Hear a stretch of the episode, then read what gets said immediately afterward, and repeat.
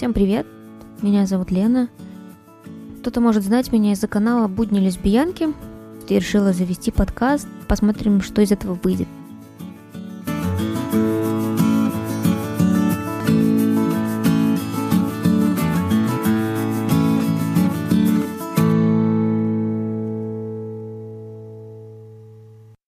Этом подкасте я попытаюсь откровенно поговорить о тех самых стандартных стереотипных первых вопросах, которые часто задают люди, когда узнают, что ты лесбиянка.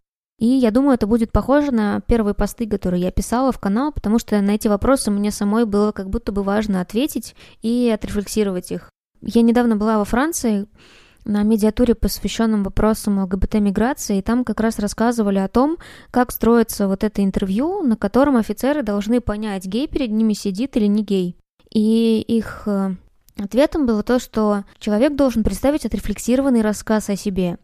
И я поняла, что ну, в России это вообще-то очень-очень редко встречается, когда человек, который не говорит публично о своем опыте, может отрефлексированно рассказать то, как он понимал, что он гей или лесбиянка, и то есть, естественно, никто не должен это делать, никто не должен как-то отдельно рефлексировать свой опыт, но тем не менее я ощущала в этом потребность. В какой-то момент я поняла, что мне это необходимо.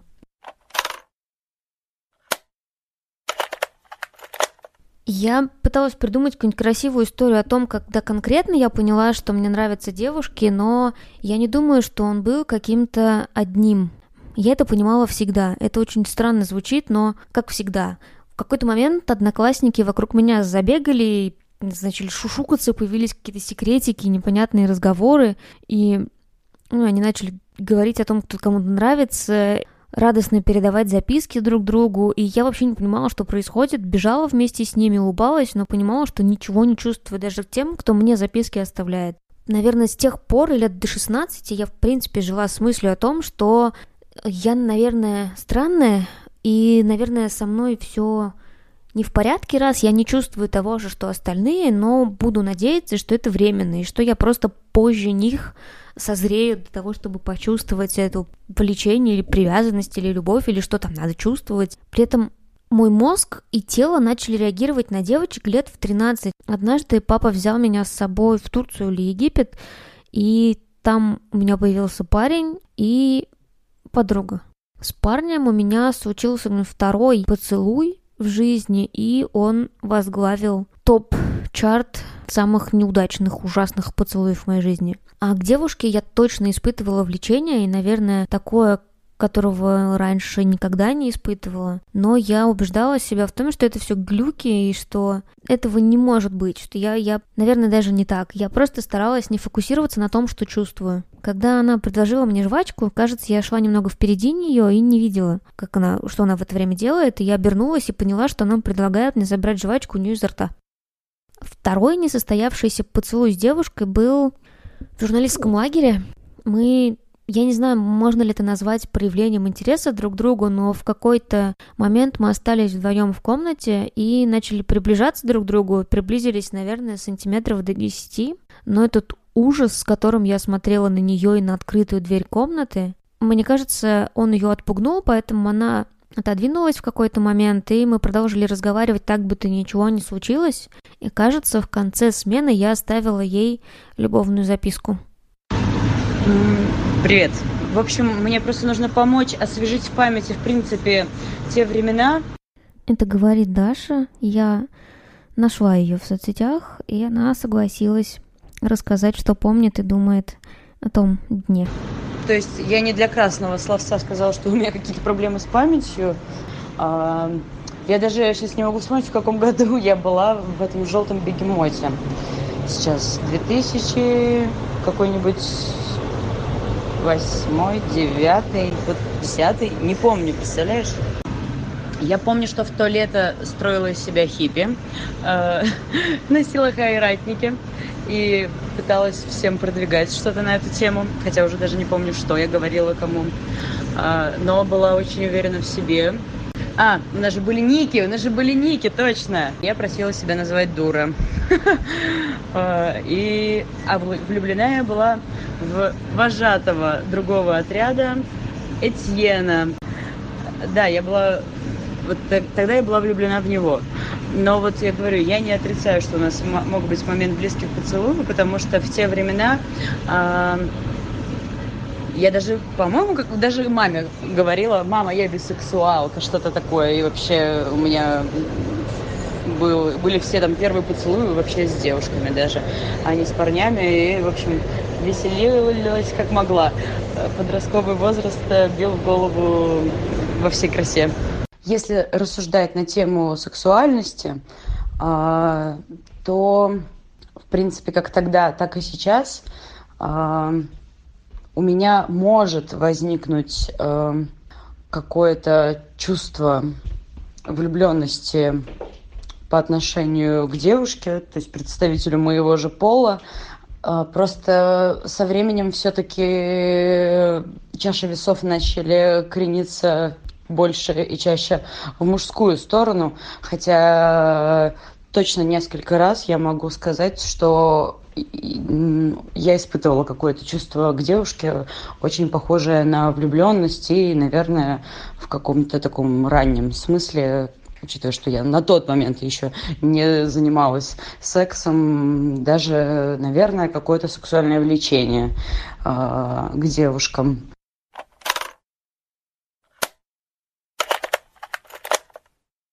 Третья история, на мой взгляд, еще милее.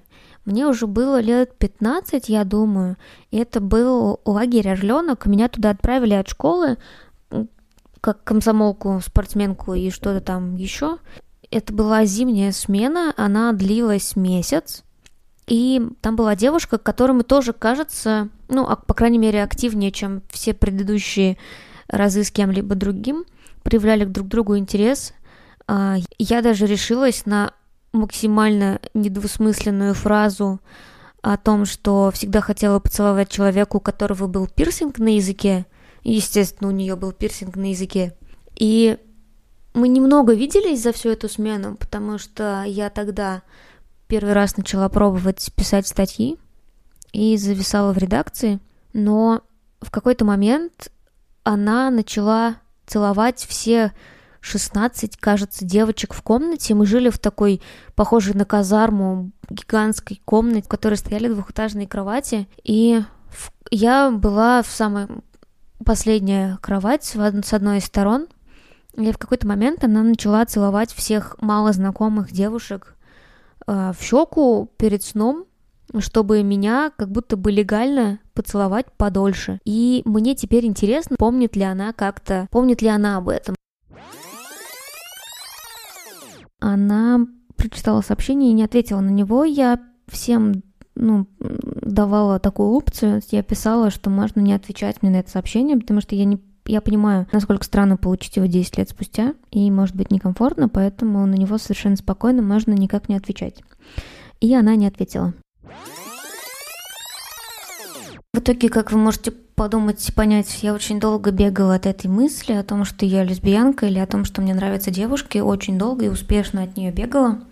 Сложнее всего это стало делать лет в 16, когда у меня наконец состоялся первый поцелуй с девушкой. И он состоялся, на мой взгляд, только потому, что это было наспор. То есть я как будто бы проиграла спор и сняла с себя ответственность за принятие этого решения. Как будто бы это не я, а вот так уж вышло, что ну вот никак не отказаться. И только поэтому мне кажется, я это сделала тогда, и стало сильно сложнее игнорировать эту мысль и, в общем-то, уговаривать себя в том, что это, что я не лесбиян. И я понимала, что мне приятно и что вообще происходящее мне нравится, но это было ужасно. Я именно по ощущениям. Казалось, что я действительно перешла точку невозврата, но это очень тяжело принять, понять, и нужно это каким-то образом отрефлексировать, поэтому я тогда все достаточно резко и, мне кажется, грубо, может быть, остановила вообще, в принципе, общение с этим человеком. Ты себя лесбиянкой называла?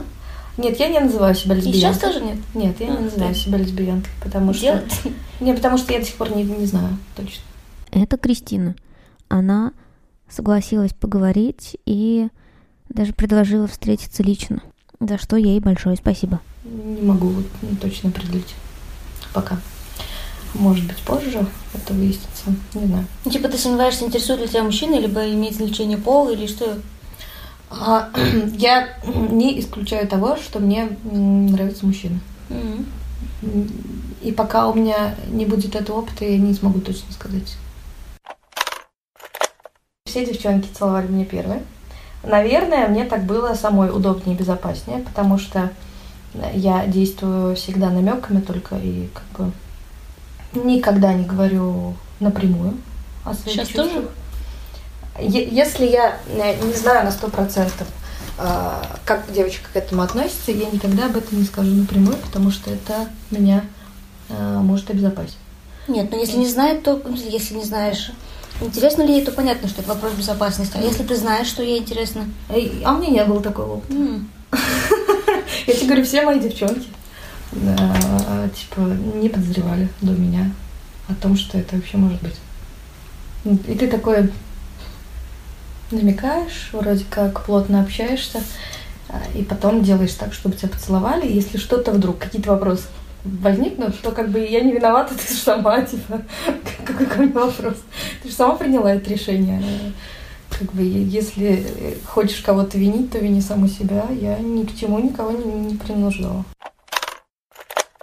Я, короче, думаю, типа, если бы ты хотя бы что-то вслух сказала, хоть как-то обозначила, что происходящее нормально, это не в тишине у меня клюки в голове происходят, Мгм. то точно тогда был бы секс. Я... Напомним, я просто на самом деле почему-то смутно помню эту всю историю. Я говорю, я даже забыла, ну, успела тебя забыть. Спасибо. Да, возможно, не знаю почему. Не знаю, может потому что мне было обидно, хуй знает. А негативные воспоминания, они стираются из моей памяти, поэтому... Удобно. Да, да, это очень удобно. Но сейчас я тебя вспоминаю, но у меня нет никакого негатива. Просто странно, что это сталось. Вот, но я так помню смутно довольно. Ну, расскажи. Мы... Я напросилась переночевать Мгм. на две ночи, кажется. М, Потому что приезжала у меня какая-то подруга проездом здесь была. А, или тут была какая-то встреча. А, до этого мы с тобой Вот были просто в лагере вместе в одном. Да, и все. Мы Там мы, там мы не ладили. Нет, какой мы не жили. А, Мы да, жили в одной комнате. Ну, ты мне не нравилась, пиздец. Ты была злая, ну, как мне казалось. В общем, восприятие было такое наглое, злая, разговаривала со мной высокомерно. Не, мне в тебе, на самом деле, много чего не нравилось, как в человеке. Интересно. Нет, в то время мне многие говорили о том, что я кажусь очень высокомерной, наглой и грубой. Но я объясняла всегда это тем, что я просто прямолинейная. Я всегда говорила то, что я думаю. Нет, ты со мной все время загадками разговаривала при этом. Да, возможно. Что случилось потом? Я тебе не нравилась. Ты Когда мне мы не нравилась как человек, но Ну. я же ничего не говорю про то, что тело в этом испытывало этом. Ну, блин. Ты моему мозгу не нравилась, а тело такое первый раз, типа, в смысле так может быть? В смысле, просто до этого я когда целовалась с парнями, я думала о том, что всем не нравится с ними целоваться. И М. что все просто страдать должны, и что вот это все, когда в кино показывают, что ты что-то чувствуешь при этом, М. особенно что-то похожее на возбуждение, вообще чушь. Ну как от этого херни можно что-то почувствовать? Я тебя не бешу сейчас? Очень много просто информации о том, что я тебя бесила, блядь, просто... А я, наверное, чувствовала, Нет, что- ты знаешь, ты просто был нагло, ты меня как нахрапом брала просто, даже не спрашивала. Ты меня лапала. Ты знаешь, по-моему, у меня другие немножко впечатления. Такое ощущение, что я, наоборот, ни хрена не делала. По-моему, да, мы поспорили, и ты сама меня поцеловала. Нет, мы не спорили И- просто так, мы спорили, потому что ты, я что-то тебе проиграла. Ну да, наш, поспорили на поцелуй, и, и я тогда подумала, что ты, наверное, сейчас сольешься, потому что, ну, как бы, ты не создаешь впечатление человека, который может это сделать, потому что ты боишься. Но ты это сделала, подумала, нихуя себе, блядь, как смело. нихуя себе, как смело. И, соответственно, так как ты это сделала сама, то есть ты сама меня поцеловала, я поняла, что, наверное, можно что-то большее себе позволить. Но оказалось, что это... Нет, после поцелуя ты ничего не делала. После поцелуя ничего не делала? Нет, до. А, да, это я не помню. Это я не помню. Я думала, это ты обхаживала меня все, все, что я находилась у тебя в квартире. Да, я не помню этого. Я, я почему-то подумала, что это было после. Нет, нет, после. Нет, это мне понравилось, что ты, в общем-то, когда я дала понять, что я сейчас слишком много разных эмоций испытываю, я не хочу продолжать, ты ничего не делал. М, Было хорошо. Да, бля. А что я делала? Я прям лапала тебя, ну, типа, Да. Я, я прям домогалась, что ли? Да, Каким образом? я сидела перед... Тебе было неудобно сидеть перед компом, там Ага. нужно было через какую-то хрень. Ага, Он, ну, типа, во-первых, ты сидел на одном каком-то месте, ага. Перед, перед тобой был какой-то пуф, и только за ним комп, и, Ага. короче, это было как-то очень неудобно. Ага, Ты подсела сзади, ага, у меня задралась майка. ага. Ну нет, не в смысле задралась, она была как-то вот здесь. И ты Мгм. меня гладила вот типа на спине, по спине. Ой, нихуя себе. И типа переходя вперед, и ты не трогала сиськи, то ты ходил. Вот, короче, вот, вот это место, вот типа под не знаю, ребра, ребра, ребра. Нихуя себе. И я понимала, что, во-первых, мне неприятно, что это происходит без согласия. Во это, ну, хотя я не думаю, что я вообще понимала концепцию согласия в 13 лет. Но Ну, я понимала, что мне приятно, и что меня это бесит, во-вторых, и что, в-третьих, если бы ты, опять же, если бы ты сказала словами нормальными, что, типа, ну, не знаю, что я тебе нравлюсь, что что-то такое, то Мгм. Я бы, я, я не думаю, что я бы сопротивлялась. Ну, Не в смысле сопротивлялась, я бы и инициативу нормально начала проявлять. Но это просто было вот все такое вот, меня это напрягало, что оно все происходит так молча вокруг меня, как кошка крутит, Мгм. ходит, и Мгм. как будто меня в угол загоняет. А, ну, блин, э, да, я так... И когда массаж делала, я не знаю, почему ты делала мне массаж, ты меня тоже лапала. Ну, а скорее всего, потому что... Если бы кто-то тогда что-то из нас сказал вслух, то вообще все по-другому точно. Потому Мгм. что влечение было бессмысленно отрицать просто, мне, по крайней мере. М. Он, его останавливало скорее то, что это происходит, как будто мы... Как, а, как будто это что-то запретное, плохое, преступное, раз это молча происходит. М. Вот, М. вот это чувство. Что если бы это было нормально, мы бы давно поговорили. М. Ну, у меня был наоборот. У меня был наоборот мысли, что типа, если мы это не обсуждаем, не, лучше это не обсуждать. Вот так у меня было, скорее всего. Потому что, ну, я говорю, у меня не было опыта обсуждения таких тем вообще. В принципе. Кто кому нравится. И, типа, у меня было такое, что, ну, если мы сейчас тут с тобой вдвоем сидим, значит, мы друг другу нравимся. Типа, значит, это очевидно. Если я тебя позвала к себе, а если я сейчас так себя веду, значит, очевидно, красным по белому написано, что ты мне нравишься. Поэтому я не привыкла высказывать вслух что-то. Вот. И для того, чтобы мне сказать кому-то ты мне нравишься, а особенно я тебя люблю, там и так далее, ну, для меня это сложно. И зачем что-то говорить, если и так все понятно? Там мне как раз позиция, что типа ничего не понятно, все нужно говорить, потому что ни черта не понятно. Иначе я хожу в этих раздраенных чувствах, не понимаю, что происходит. Но сейчас, сейчас немножко у меня ну, поменялось отношение к этому. Я лучше поговорю, если нужно поговорить. Потому что говорить это прикольно. Я не вижу ничего плохого а, в том, чтобы не говорить, что, в том, чтобы что-то сказать, обсудить и так далее. Это помогает. Остальную часть нашей беседы можно послушать на Патреоне. Он получился достаточно длинным. В этот выпуск он не влезал, поэтому я собрала его отдельно для отдельного прослушивания. Все это время я не считала себя лесбиянкой. Я не могу даже описать, насколько страшно мне было подумать о том, что это действительно так. Там было и чувство вины перед родителями, и стыд, и страх, и чего только не было. Это нам пришлось даже обсуждать с психотерапевткой, потому что э, чувство вины, собственно, перед родителями, по крайней мере, никуда не делось до сих пор. Но это, надеюсь, единственное, что осталось во мне из непринятия себя, потому что я готова сказать сейчас, что мне точно нравится быть лесбиянкой вот прямо сейчас, прямо сегодня, когда я записываю этот подкаст. Насколько я помню, теоретически этот процесс принятия может занимать десятилетия. Мне кажется, что у меня вот эта первая часть была самая длинная. Я не знаю, можно ли их классифицировать, но я для себя этот первый этап назвала допустить мысль о своей негетеросексуальности. То есть сначала я начала считать себя бисексуальной. Но этот этап длился гораздо короче, потому что я, во-первых, просто допустила такую мысль и не пыталась знакомиться с девушками. Это было, наверное, с первого класса по первый курс. А потом я я продолжала встречаться с парнями. Мне казалось, что я должна попробовать, должна проверить. И я считала, что у меня обязательно должен случиться секс с мужчиной. Я даже пыталась это сделать, и несмотря на то, что э, все происходило по согласию, я доверяла партнеру и была уверена в том, что если скажу нет, все закончится.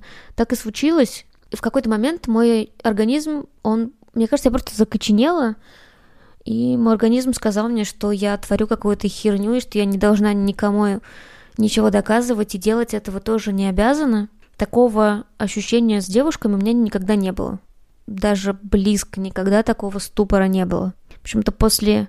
И даже не после этого я, я перестала себя мучить, наверное, еще через полгода. В какой-то момент я просто села и подумала, или даже не села, а шла где-то и подумала, давай так, ты разрешаешь себе думать, ты разрешишь себе вот прямо сейчас, на секунду, представить, что тебе не нужно встречаться с мужчинами, что ты разрешаешь себе этого не делать. И я как будто носила с собой до этого гигантскую гору.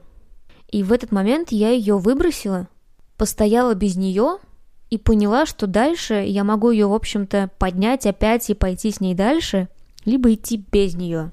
И я настолько было тяжело представить, что мне нужно эту гору тащить за собой, при этом причин для этого нет никаких.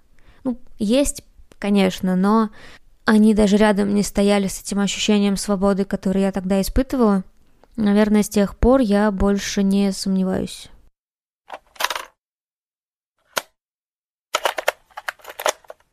Уже курсе на третьем я, по-моему, первый раз девушке в любви в открытую призналась и начала рассказывать друзьям о том, что лесбиянка. Не помню, как ты мне говорила и вообще этот момент. Но единственное, что я могу через столько лет сказать, что я чувствовала и вообще ощущала, наконец все стало ясно. Группа ВКонтакте есть такая. Прояснилось. Вот. Мое ощущение прояснилось. Хм, на самом деле я долго думала над этим вопросом и поняла, что у меня нет момента, когда бы мы сидели вдвоем и, э, и ты бы прямо мне что-то сказала. Насколько я помню, когда ты мне призналась, у нас был как раз такой период э, знакомства и притирки дружеской друг к другу, когда мы не понимали вообще, кто чего от кого хочет. Когда ты сделала камин у меня было такое, так, окей, и... ну, то есть, потому что это было в процессе какого-то спора, что ли. Ну, насколько я сейчас помню, потому что это было для меня уже очень давно. И мы, по-моему, тогда, в принципе, все точки над «и» расставили и как-то успокоились, начали просто общаться, просто дружить, и все. Родителям я рассказала последним, а, Почему-то для себя я решила, что сделаю это, когда у меня будут серьезные отношения, и поэтому мой быт изменится, и, соответственно, ну, их бы тоже. То есть я не смогу, у меня не будет так много свободного времени, чтобы просто приезжать к ним в гости одной, тогда, когда я могу провести время со своей девушкой. И я решила, что, в общем-то, только с серьезными отношениями расскажу им, и, но про родителей в другом подкасте. И три года назад э, у меня начались отношения, которые продолжаются до сих пор. В них я больше приняла себя, не знаю, насколько влияют сами отношения, либо это была параллельная работа по принятию себя, но Два года назад я завела публичный канал, в котором начала использовать свои настоящие имя, фамилию и фотографии. Первый этап публичного рассказывания о себе, работы лесбиянкой, как это называла Маша Гессен в своих интервью, кажется, на дожде, прошли не так страшно, как могли бы пройти. И, возможно, именно поэтому я решилась и на заведение подкаста.